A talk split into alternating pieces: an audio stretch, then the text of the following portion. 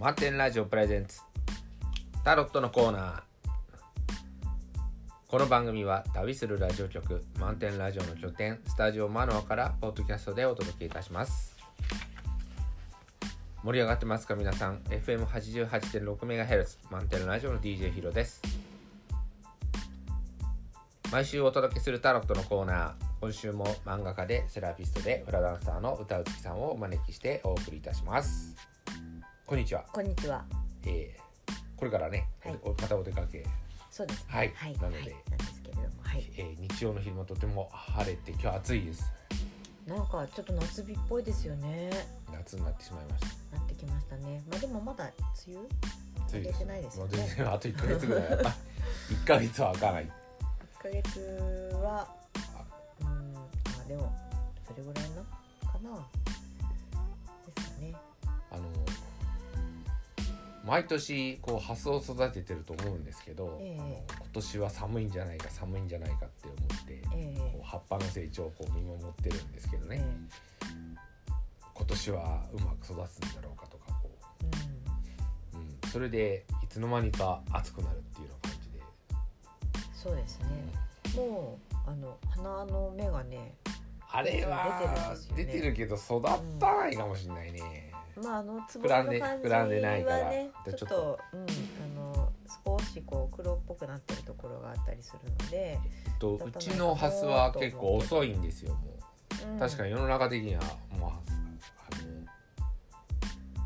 お花芽ついててもおかしくないんですかもしれないけど、ううんちはちょっと遅いんですねそうですよね。私が育てると遅い逆に逆にこうお遅くまで遅くまで楽しるめるんですけど、うんあのよ世の世の中で言われてる関連会って言って、うんあのハスを見る会の頃には全然まだえそうですよね。うん。えっと関連会が大体7月のあと1ヶ月ぐらいすると結構あのうん、7月ですよね。見頃なんですけど、ええその時もまだいまいち、うん。え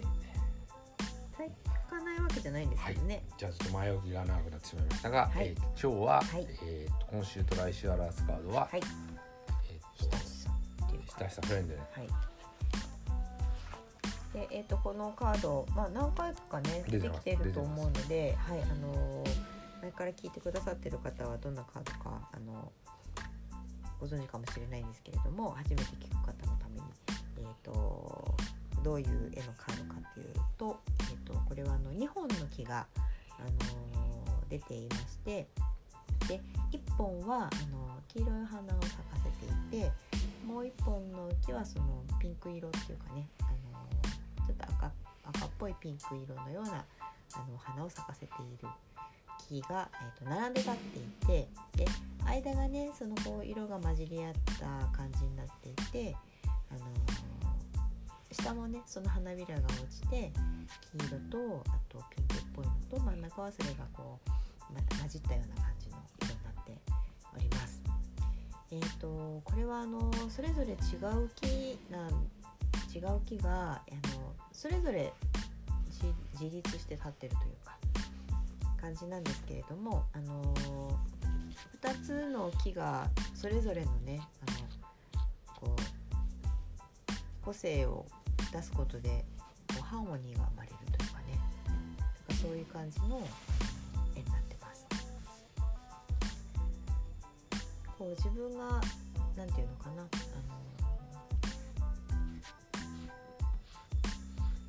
誰かと何かをするときにあのやっぱり自分がどうしたいのかとか自分が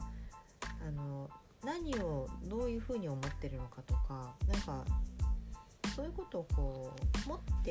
いることがやっぱそうとても大切なんだと思うんですね。で相手がこう言ってるからじゃあそこに合わせようとかっていう風になっちゃうと、えっと、これはあのこの2本の木はそれぞれ立ってるんですけど片っぽがこう寄りかかっちゃうみたいな感じの状態を作っちゃうんだと思うんですね。でそれだとちょっとなかなかこううまくいかないというか。だから誰かとねあの何かをする、まあえー、とお家の中でその家族と一緒に過ごすっていうこともそうだと思うんですけれどもそのそれぞれが思っていることをその大事にする。自分がまず大事にすること。がとても大切なことというかだと思うんですね。相手のことを思って相手に合わせる相手の言うことをこう聞いてあげるっていうのは一見良さそうなんですけれどもあのそれだと多分ちょっとバランスが悪くなって長続きしなくなっちゃうっていうのがあると。こうこのまあ例えばこう同じ友達とか、ええ。ーまあ、パートナーだったりそうあるというようなイメージでえこえう思うんですけど、えはい。最近こう考えるのはこう、えその親子であったりはいはい。その、まあ、会社でいうとこう、え先輩後輩上司部下みたいなあこーはい。うんうんうその時のところでこうえーっとち力のこう差があってしまってええ。そういう中でこうその立場的にこう、悪いっていうわけじゃないけどこう片方の言うことを聞くとかええ。片方に言うことを聞かせるみたいなこう力関係が存在してしまう場合があるじゃないですか。うんありますね。うんでそういった場合でのこう自立っていうかえそれについてちょっと考えるところがあったんですえよね。ああそうなんですね。ええ具体で的にはどんなことで考えたんですか？え具体的にですか、うん、具体的にっていうのかな。どえっ、といやなそのまあ私はこうサラリーマン生活が終わって、えでえーっとこうなんて言ったらいいんだろうな。ひ一つはそのえ会社員とかそういった先輩後輩のこう関係っていうのがこうと取れないものがあるじゃないですか。もういいつまでも上司は上司とか、はい。先生は先生とかって。ありますよね。でこう、じゃあそれがその枠組みがええ。っともう会社例えば行かなくなってしまったらえはい。それってもう関関係関係ないっていうわけじゃないけどうん。そのまあそこの役職ではないですね。ないないし、うもう会社行かなくなればおお互いそのよほどのことがない限り人付き合いってなかったりするんですけど、えそこまでいいじゃないですか。はい。でふっとふっとこうそのそれを離れた時ねええ。じゃあ自分に何が残ったかっていうことをえこうう考えたりするわけですよ。んはい。うんでそそんな時にちょっと考えたりしましたね。例えばこう、うんうんえーっとうんまあ例えば社会社会福祉の学校へ行ってしまはいはい。行って。で、えーその時のええこう先生っていうのはまあ,、ええあの別に嫌ってるわけじゃないですけど、ええああったりはししてないんですね私。そうですね。ううんん。で精神保健福祉士は1回か2回ぐらい同窓会があって、はいはい。うんうん、で、まあ、その後先生たちどうされてるかななんて思うと、ええ。まあちょっとねあのもうご高齢だったんで、まあ、引退されていったりとか、はい、そういったところがあって。でまあ私にとっては結構こう異色の世界だったんであー。あの福祉の世界そう福祉の世界異色な世界だったんで、他から習うっていうこともなくて、ええ。その学まあ、学校なりなんなりで習習ったことが、ええ。あすごくこう自分の中にこう、ええ。あのいつまでも残ってるような感じがあって、まあ、そういった中でねええ。こうあの、まあ、そこで習ったことっていうのは結構私にとっては影響が大きかったななんて思うんですけどえあのまあだからうんあとはそうですねこうなんだっけいつもこう少子高齢化とかって言ってええそれでいろんなこう、うん、なんだこうに日本の国がこう制度的にこう疲弊しちゃっていて。ええまあ、それを変えるのが投票だとかいう話でも選挙も近いんですけどえはいそういった話をこうしてる途端まあその時のなんかこう大人の大人の言うことをまあうんき聞いていたりしして、ええ。でまあ、その大人っていうのはある時いなくなるんですよいなくなる。年を取って引退してしまったり本当に亡くなってしまったり。です、で、まあこの、うん、誰かに依存してっていうようなこうことのこう片方の木がいなくなった途端、え。そのこの人はえっとまあたちゃんと立ってると思うんですけど、うん。そその時にそのその、うん、立っている自分に納得するんだろうかっていうことをちょっと考えたりするわけですね。だから、うん。子供さんもそうですけどえ今すごく学校を改革しなきゃいけないいけないとか言ってるんですけどこれは私が通ってる時代からずっと言われてることでえはあの尽きることがないいですよね。いつかは良くなるってこともなく、うん、その時になれば多分その時の課題がそうですね。であまあ私なんか母校とか行くともうえ誰この先生って知らないほとんど先生入れ替わってて。ええ。いや入れ替わっててあの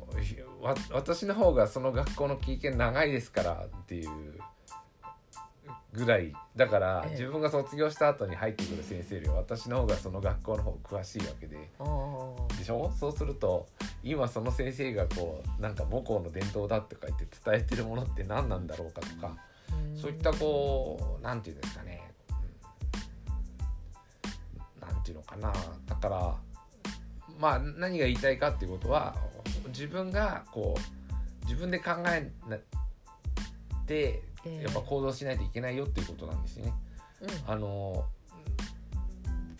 誰かに依存するっていうか誰かに支えられて生きていくのは若いうちは仕方ないかもしれないですけど、うん。あの自分を曲げてまで従うことはないと思うし、そうですね、うん、だから、まあおかしいなって疑うってことじゃないんですけど、うん。ちょっとやっぱちょっと自分で考えて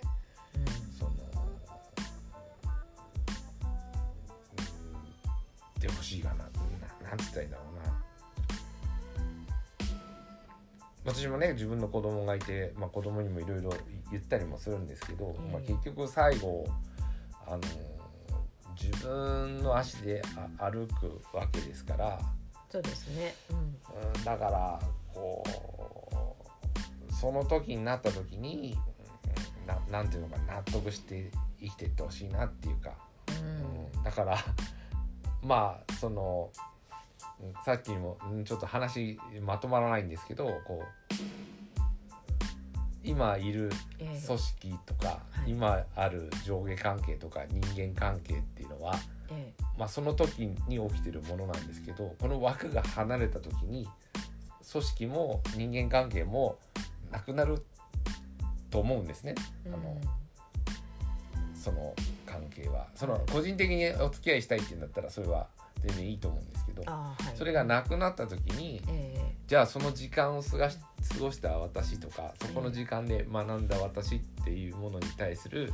責任っていうのはねだあの誰かが取ってくれるわけじゃないんですよね。そうですね、うん、ななのでそのことを考えて生きてってほしいなっていう。だから自立していてほしいと。染まらない染ま染まる部分はあるかもしれないですけどうん、影響ですよね。うん。影響が出てなんかその別なものをこう生み出していくっていうのはあのいいと思うんですけどそのやっぱり自分が本来持ってるものを曲げるっていうことはあのしなくていいっていうか本来持ってるものはそれはもう大事にしましょうっていう感じですよね。うん。そんなことを思はい。いますね。う。ん、あのー公園とか、あのその辺こう散歩をしてたりとかするとあのちっちゃい芽が出てたりとかすることがあってでちっちゃくてもあの木なんですよね木だったりするんですよ。でどんなにあの植物なんかねこう種をまくと芽が出てくるじゃないですか。で最初はもう本当にこう弱々しい感じのちっちゃな芽かもしれないけどでもそれはその子の芽でその種が発芽した芽であってでそれはこう育てていくことでやっぱり大きくなっていってちゃんとそのちっちゃかった芽があの大きな葉っぱが出てきたりやっぱりその花が出てきたりっていうことでこう花を咲かせていくんですよね。どんなにちっちゃくても人間で言えばその赤ちゃんとかでもその自我というかそれの目は持ってるんですよねもう持ってます。う、ん、だからちっちゃいから言うことを聞かす。まあ守守る守る必要があるから言うことをこう聞いてもらわなくちゃっていうのはもちろんあるんですけどでもあのー意思があってそれは尊重されるべきものなんだっていうことはこうお互いのためにもねやっぱりね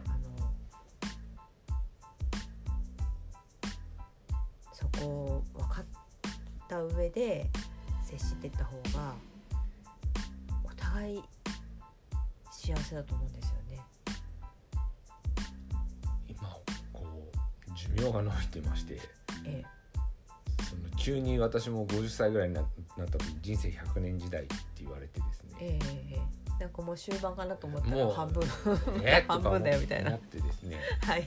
で多分昔の大人っていうのはもっと人生なんか60年とか70年に考えてたと思うんですけどいきなり30年伸びてはいでその後の30年をその保証はしてくれないんですよ。くれないですね。うんであの今の私は若い人たちには自分がそういう目にあったからいいきなり130年って言われるかもしれないよと言ってるんですね。ちょっと 10, いくつ 10, 10歳15歳ぐらいの子供にとってはえあと100年あるわけですよ。こうえ そうですね。であと100年生きるとなったらあのその10いくつで自分の人生決めない方がいいよってその決めないっていうのは、うん諦めない方がいいよって今勉強できなくてもはい。あのい急に尺度変わったりするから、そうですね。うん、だからあの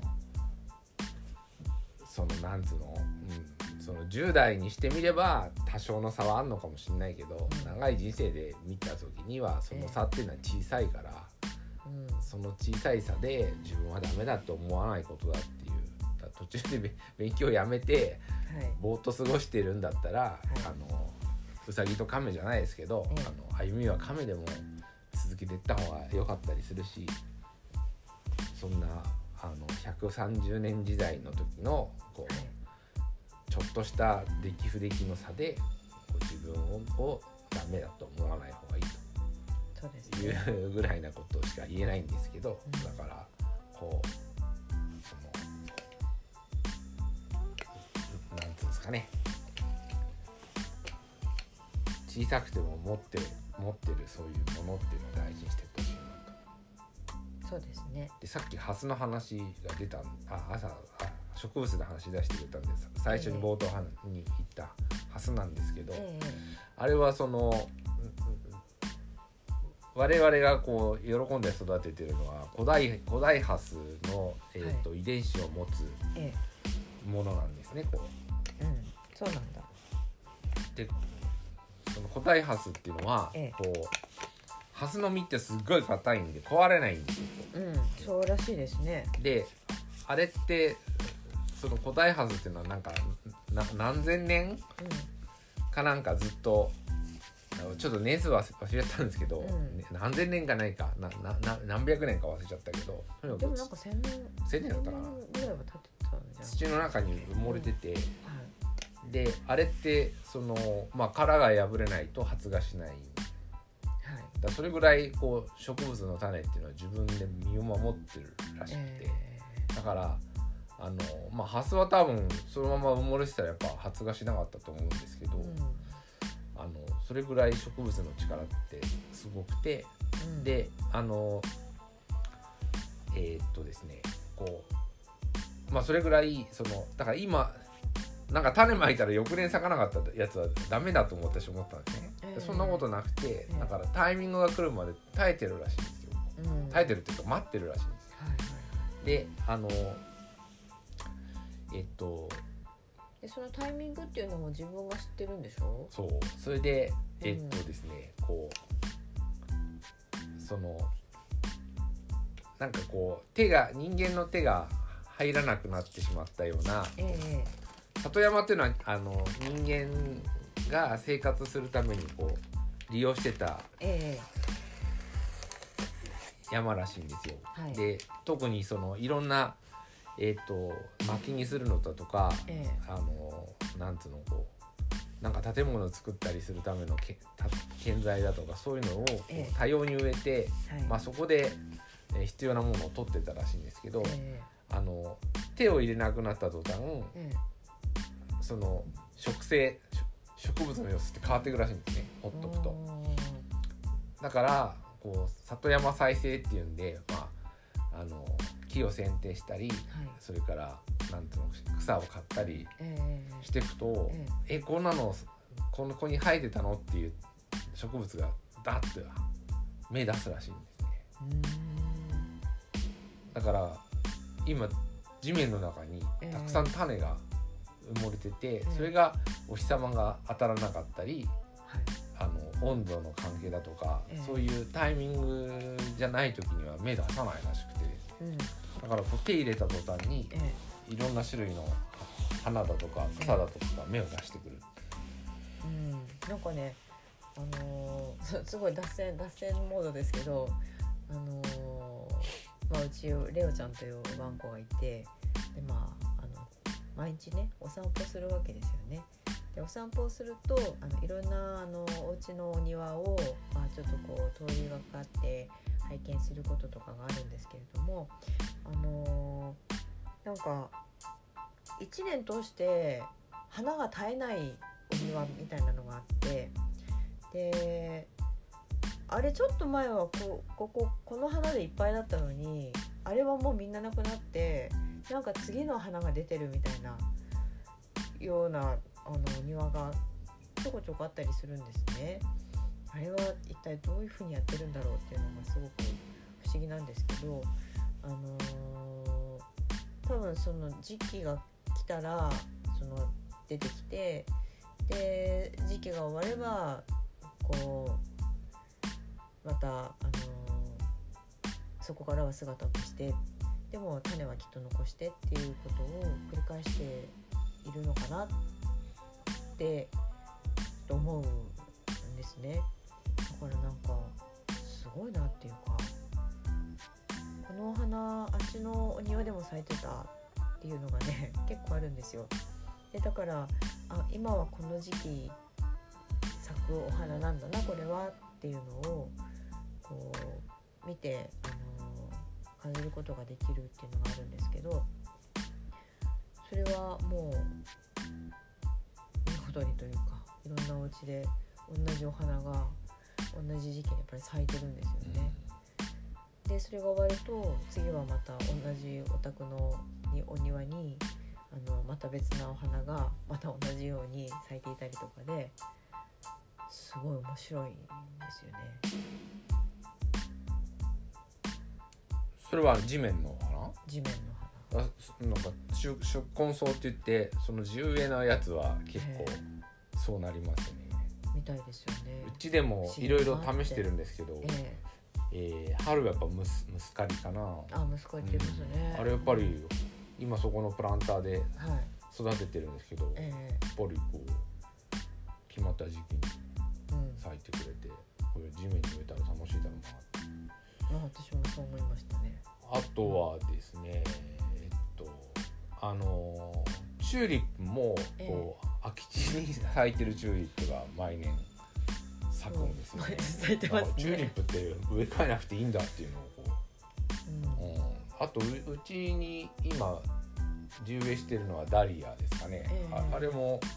今ちょっと草買ってないから他の草に覆われちゃって見えないですけどもうそろそろ芽出してあはい。えっともう咲いてる。咲いてる。あうちのは見えてないですけどダリアはもう咲いてますね。咲いてるお庭があるだからそでうんそそういうのがこう地植えでねこうほっといても次々といろんな花が咲くものがえできるといいんですけど、まあ、この家をちょっと借りてるんであのそういうのがこうできると憧れますね。えそうですね。あこれがそれは楽しそうだなと思いますね。ここの本はその、あのぶこう飛び出す絵本になってまして、あら本当だ可愛い。まあ、ここういう雲だ雲。こういうなんか、ええ。こうこういうなんていうんですかね。あ仕掛け絵本ですね。そう。面白いですね。こうこういうのがこうできてくるとええ。楽しいかなと、本当ですほっねといてもこう、お花が絶えない。ってのは結構憧れてテレビも結構置いてあるんですけど。あ撮ってあるんですけど。あそうなんですね。まあ、そうなるといいなと。で、まあ、それは一つにはこっちが手入れた入れなくていいっていうのとやっぱりこうそこで毎年花咲かせてくれるってことはその植物なり動物なりがこう、えやっぱりここに馴染んでるっていうことでもあるので、えそうですね、うん。なんかでもね全然手い入れなくてもいいっていうのとはちょっと違う気がしますよ。あそううん、あのー今年はえっ、とまあヒロさんがあの、まあ、コロナのね後遺症で動けなかったので、えっとちょっと代わりにやらせてもらおうかなと思って少し少しだけですけど、あのーお庭のこう植木少し手を入れさせてもらったんですけどあのハサミでちょチョキチョキなんていうの？あのもう終わってるだろうなこの茎はみたいなのとかを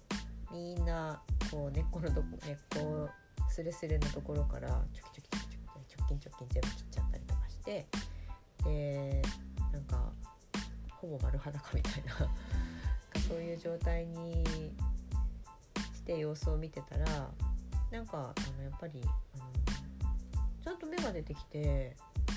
で綺麗にこう出てたりとかっていうのがあったんですね。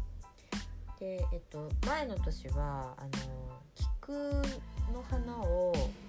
えっと枯れたけどそのまま立たせてたんですよね。そしたらそれは生きててで先っぽの方にあの緑の葉がそのうち出てきて花も咲かせたんですけれども、あのこれえっと下の方はなんか枯れたような感じのこう葉っぱが枯れたような感じのそのまんまの状態で上の方だけ緑になってっていう感じだったので不思議だなと思いながら、あのこの冬は全部切ってみたんですね。でそしたら下からちゃんと新しいのが出てきてであれなんか出てきてるみたいな感じなのでなんかやっぱちょっとそうやって手を入れてあげるとあのまたこう新しい形でこうやってちゃんと出てくるんだなっていうのがねあったのでなんかちょちょっと手入れてあげるのはいいのかなと思います。あんまりほったらかしってああそういうそういう意味ではなくてこう、わざわざその手入れるっていうのはあえー植えてとか。そう植えてっていうか、うんな苗をこう種まいてとか、種まくのはいいけど、ん。その花の苗を買ってきてうん、まあその時だけ植える花壇として植えるっていうんじゃなくて、うん。いつもここにその、あそういう意味ね、うん、だといいかなと思うんですけどね、はい。うん、それちょっとなってますよねなんとなくね、まあややっぱりな長くうん住ん。住んでるしなんとなく分かってきたっていうか。そうですね。ちょっとなかなかあのもっとねあのいろいろ手を入れたいところなんですけど時間がなかなか作れなくてねいかんなと思いますけれどもちょっとずつ時間を見つけてやりたいなっていう気持ちはとてもあります。ちょっとまとめるとこう,、はい、なんですかね全然まとまらないですよ。いやいやいやだから自分自分自分というのはまあ自分が頼りですよっていうその誰かの影響を受けてもややっぱり立ってるのは自分だっていうことを忘れないでほしい。っそうですね。ていう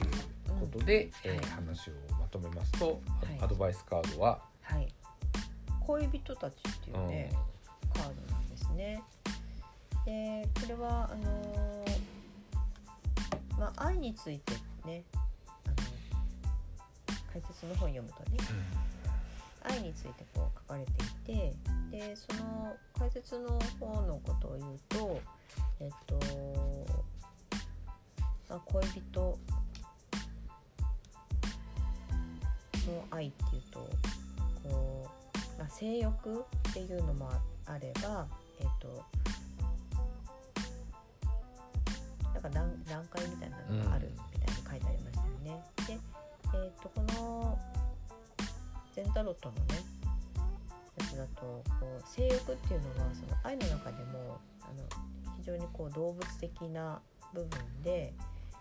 えーとまあ、高い低いってつけていいのかわからないんですけどなんか低いあのランクの愛だっていう風に書かれてるんですね。で、えっと、逆に高いランクの愛って何っていうのはあの慈悲っていう風に書いてありましたね。あの慈しむ、うんうんまあ、た高い低いという言い方っていうよりはやっぱそこはその、うん、あるんでしょうね。そうですね。えっとこう歌うつきさんとはこう結婚して33 4年ぐらい三十、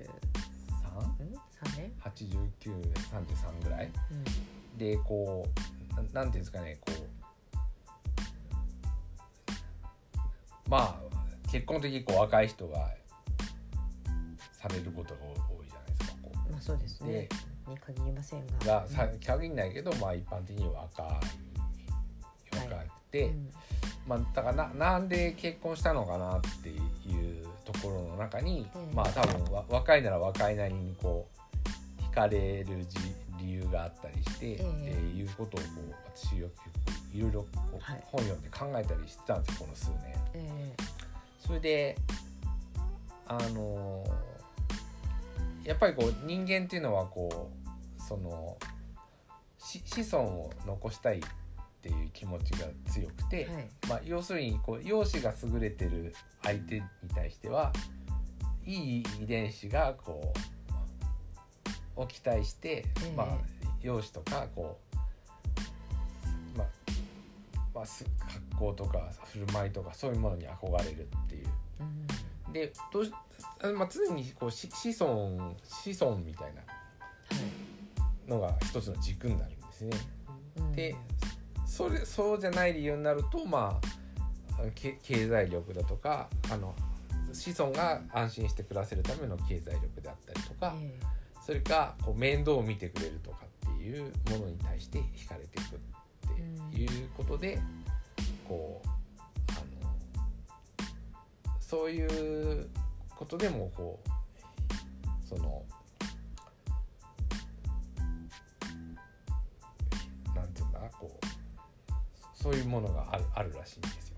えはい。あると思います。だからそれはだから性欲とかそういうことに含めてその慈愛の心とかええそういうのもこう関係してくるんじゃないかなというふうにうんだからどっちかというとこうよ容姿だとかそういうのがこうだけで憧れてしまうっていうところからこううんその生活とかそ育てていくことっていうところのフェーズあはい。うんだからそそういうところにリンクしてるんじゃないのかなってうん。思う思うんですよね。そうですね。だからこうそのす好きっていう感情だけじゃないっていうことにそのき気づ気づくといいかなっていう、うん。まあ、すす好かれる方も好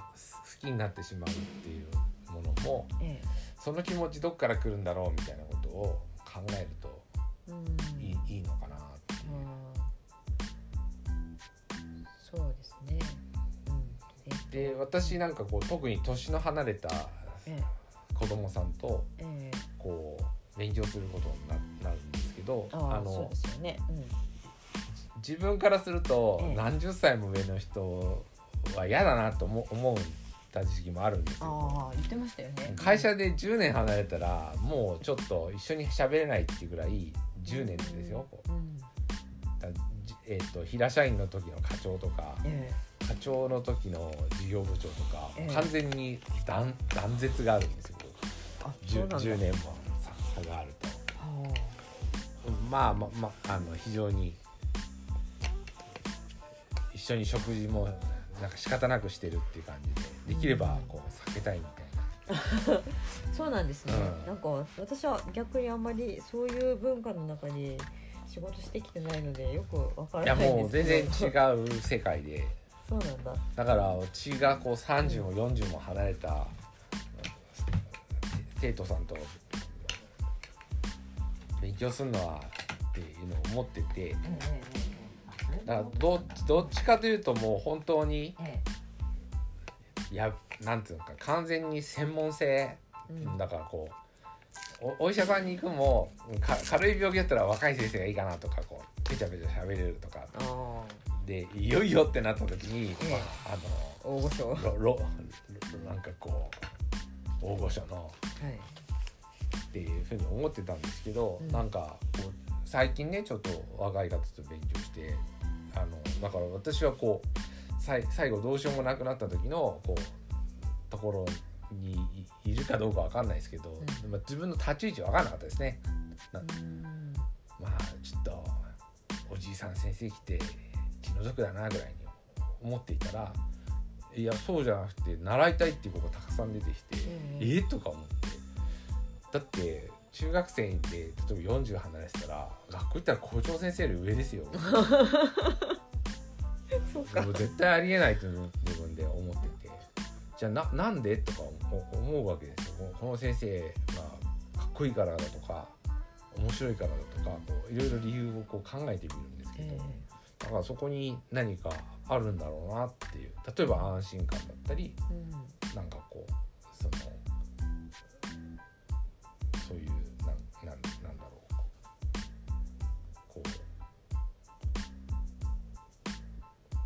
それは分かんないですけどね。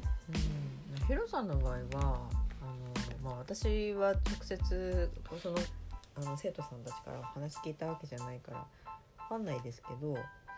でもあのうんなんかこ子供子供時代自分たちもそうだったと思うんですけどなんかこう世の中に対して抱く疑問ってあるじゃないですか。うんでそういう疑問に対してそのこう大人の多くはなんかそういうもんだからとかあのそういうふうにやってきたんだからそうやるんだよとかその納得できる答えをなかなかこうくれなくてわからないみたいなことがああった記憶が自分もあるんですけどでもあのヒロさんは別に答えをくれるわけじゃないんだけどその答えをその自分でこういう風にやって導き出すんだよっていうなんかそういうなんか道筋をねあのちょっと示してくれるようなそれはあの最近読んだ本であの中高生に対する哲学の勧めみたいな本があったんですよ。あそうなんだ、うん、ええ。でその哲学してる大人っていうのはこういうタイプだっていう中でえ今言ってくれたよはい、うなうん、ことが書いてあってですねうなんあなたの周りにもいませんかって子供っぽい大人でうんなんかこう自分の疑疑問に思ったことをあの堂々と言ってのけるようなあれが哲学する大人だっていうようなことが書いてあってまあその本に言うとねああいう大人でなな勉強してな何になるのっていう疑問に対してえ。それを地でいくような人がいよく見ずいるかもしいるかもしれないってことが書いてあるくいうなあだそこに共感を持つのはそこはわかるんですよ。うん。でも喋ったことないのに喋ったりしたことないのにそのざ私が声がでかいからそれが漏れてるのかもしれないしそれは分かんないですけど、え何かこうあのそういうものを感じるものがあるのかなっていう口コミとかね。口コミがね流行るほどまでは あの浸透する。あこれも第1波、ええ。第2波っていうのがあってえ最初に言い出した子っていうのはそれ分かんないわけわけですよだから、ええ。だからはいあの例えばこうあまあとあるこう学びの場に行ってえでほんの数回行っただけでこう興味示してくれたえ子がいるんですね。えでまあで多分それでよくてで口コミで広まって第2波第3波っていったと思うんですけど、うん。この第1波を感じた子っていうのは、なんでこうそこに興味を示してくれたかっていうのは私今今も考えてるんですけどえうん。一体何なんだろうかっていうところにこうだから私は例えばあの自分がこう先先生を選ぶ時はとにかく年の近い人がいいとかこうん。うかっこいい人がいいとか、こうなんかう腕がすごそうだとかこうそそういう基準で見せたいわゆるこの選ぶ中での、まあ、レベルが低い発想。で私を選んだのがたレベルが高いっていうわけでもないんですけど、ええ。まあ人にはなんかこの人とやってみたいなとか思うこうなんだろうこうこう興味というところのチャンネルが一体どこにあるのかなっていうところはうん。今も考えてますね。ううん。ん、だからそれは何なのかなっていうちょっと自分の中で思ってた、うん、その感覚よりもっと広いものがあるんじゃないかっていう、うん。うん、ところはすごくあって、面白いですね。うん面白い、ね。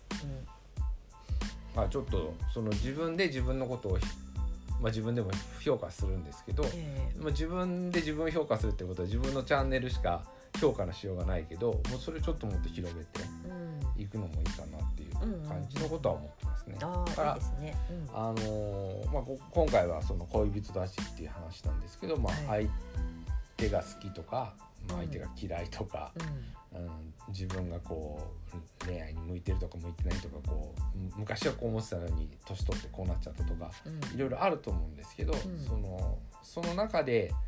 うん、高い低いはあるのかもしれないけどこう相手が気になったり相手と一緒にいたくなるっていう理由が、ええ。そのすごく限られたものだけじゃないんだよっていうところにはい。その自分が興味を持つ理由であったりええ。自発に興味を持たれる理由があったりの中に何かこう、そこであの動いてる感情とか感覚とかそういうものにもうちょっと、あの気を配っていったらいいんじゃないかなと。そうですね。なんかそれあの逆逆アドバイスカードみたいな感じになっちゃいますけど、あのーこの最初のねあの親しさっていうカードの木がたあの自分に立っているっていうでその自分の、まあ、カラーをカラーっていうかねまあ個性をこう大事にみたい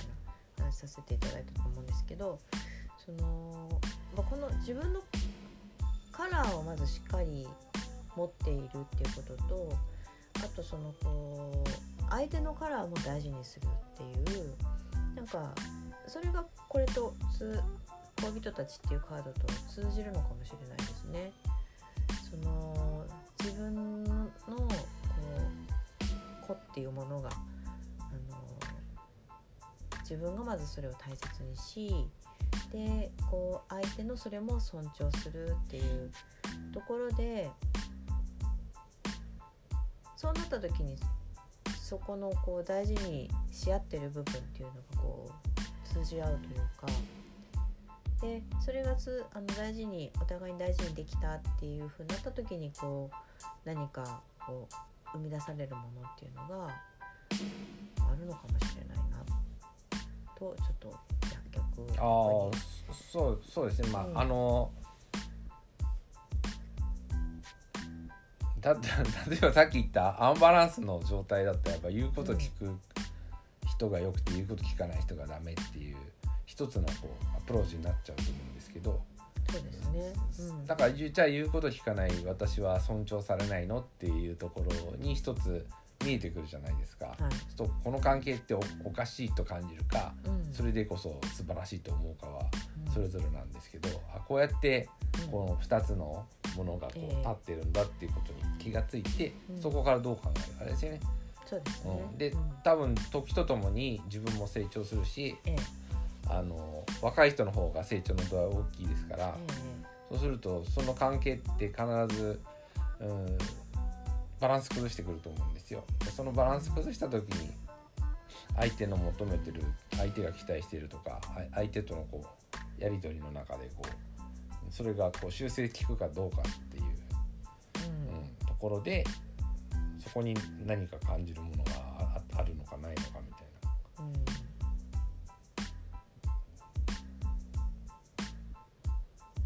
そうですねだからこううんなんかすごく、うん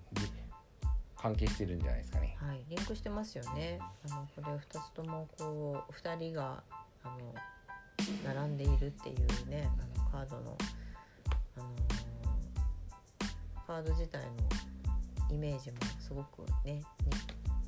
似ている2枚なのでね。ということでアロハウハネカードいきましょうか。うんナコハ、えー選択の法則というカードが出てましたね。でまあこれはあのひろさんさっきねあのそれどうどう取るかみたいなお話をしまししてくれましたけどこう選択の自由っていうのはみんなに本当は与えられているもので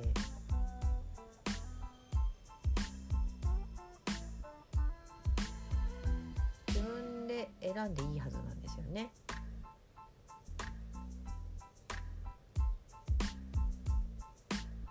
でそれがこうねさっきこう言う言うことを聞くのがいいいいいいと取るかどうなのかみたいな話をされましたけれど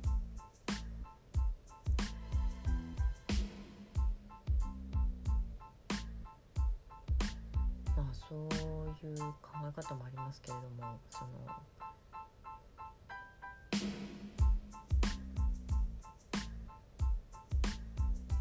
やっぱり自分でその自分のことをこう自分で決定していくっていうことは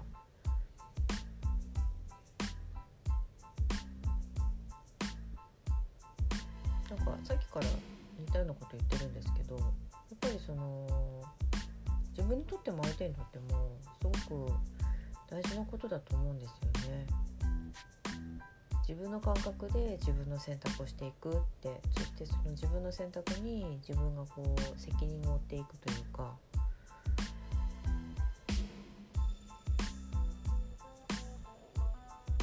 例えばその、まあ、何か悩んでいてこうしたらいいんじゃないってアドバイスをもらったことについてなんかあの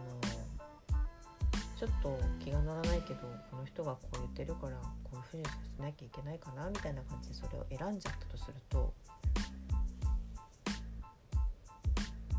なんかこううまくいかなくなった時に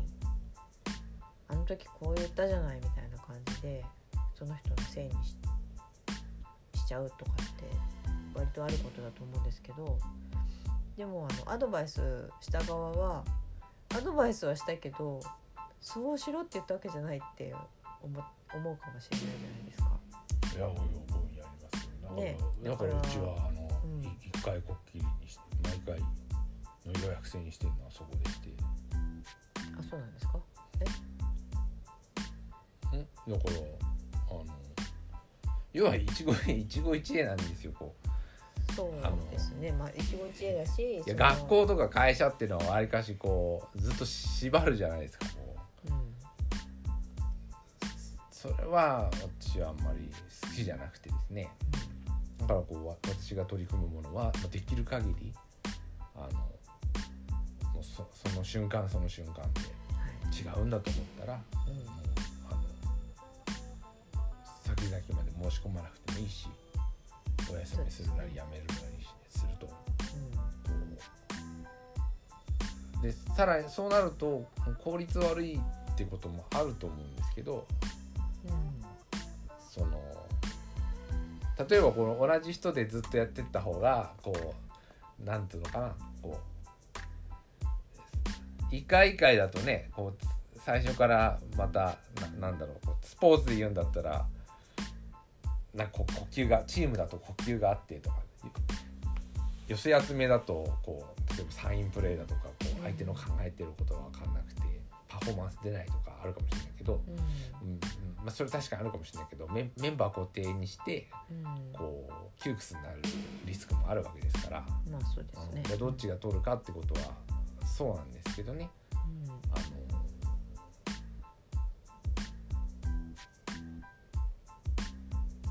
ぱり一期一会というかこの瞬間、その瞬間を大事にしてもらうそうですね。そしてその瞬間その瞬間をやっぱりその自分の感覚を大事にしてその自分で選び取っていくっていうなんかその体験がすごくやっぱり大事なんじゃないかなっていう気がしますね。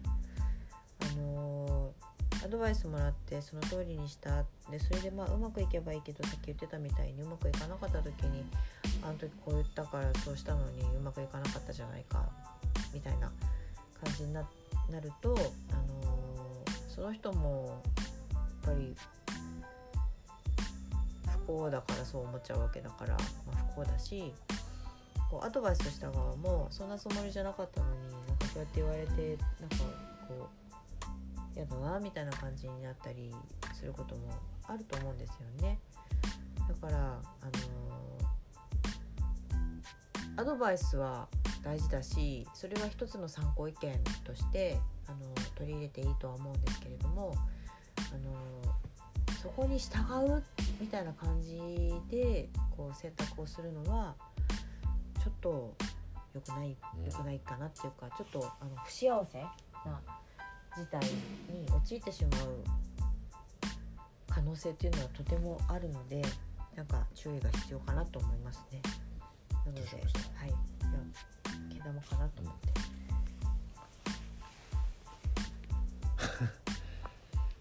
ねななので、はい。選択の自由が相手にもあるし自分にもあるんだってことを忘れないで、そうですね。そこにうん、そしてそのそこに縛られてしまってるようであればちょっと注意のシグなんだよ。はい。でそれはお互いですね。自分が相手を縛ってないかっていうこともそうだし、だからうん、自分が確かに社会のシステム上こう一緒のあれでやっていかなきゃいけないとかっていうところの面はあるんですけど、ええ。どうもそれがちょっと強すぎちゃってるかな今っていうところがあって。ちょっとね窮屈になってしまったりね、その相手の自由を結局こう奪っているみたいなことでそれは目に見えて自由を奪われてるっていう面とじわじわっと気づかないうちにっていうところがあって。ありますあります。あのい今の時代は私が若い頃育てたよりは表向きは自由なんだけど、うん。見えないところでこう縛りが入ってるかなとも感じるので。そうですね。でこれはあの世の中が成熟してくればくるほど社会がシステマチックになってええルールもあのすごく多くなってるんでこう見えない見えない縛りみいたいのがこう、うん、で出やすいかなっていうのと。あとこう人間の流動性っていうかそういうのも果たしてこう活気のある状態なのかどうかっていうところもちょっと疑問なのでね。停滞することありますよね。なので、んちょっとそこら辺気をつけていただけたらなとはい、そうです。思います。はいじゃあ以上になります。時はい間が来ちゃいました。はい、ありがとうございました。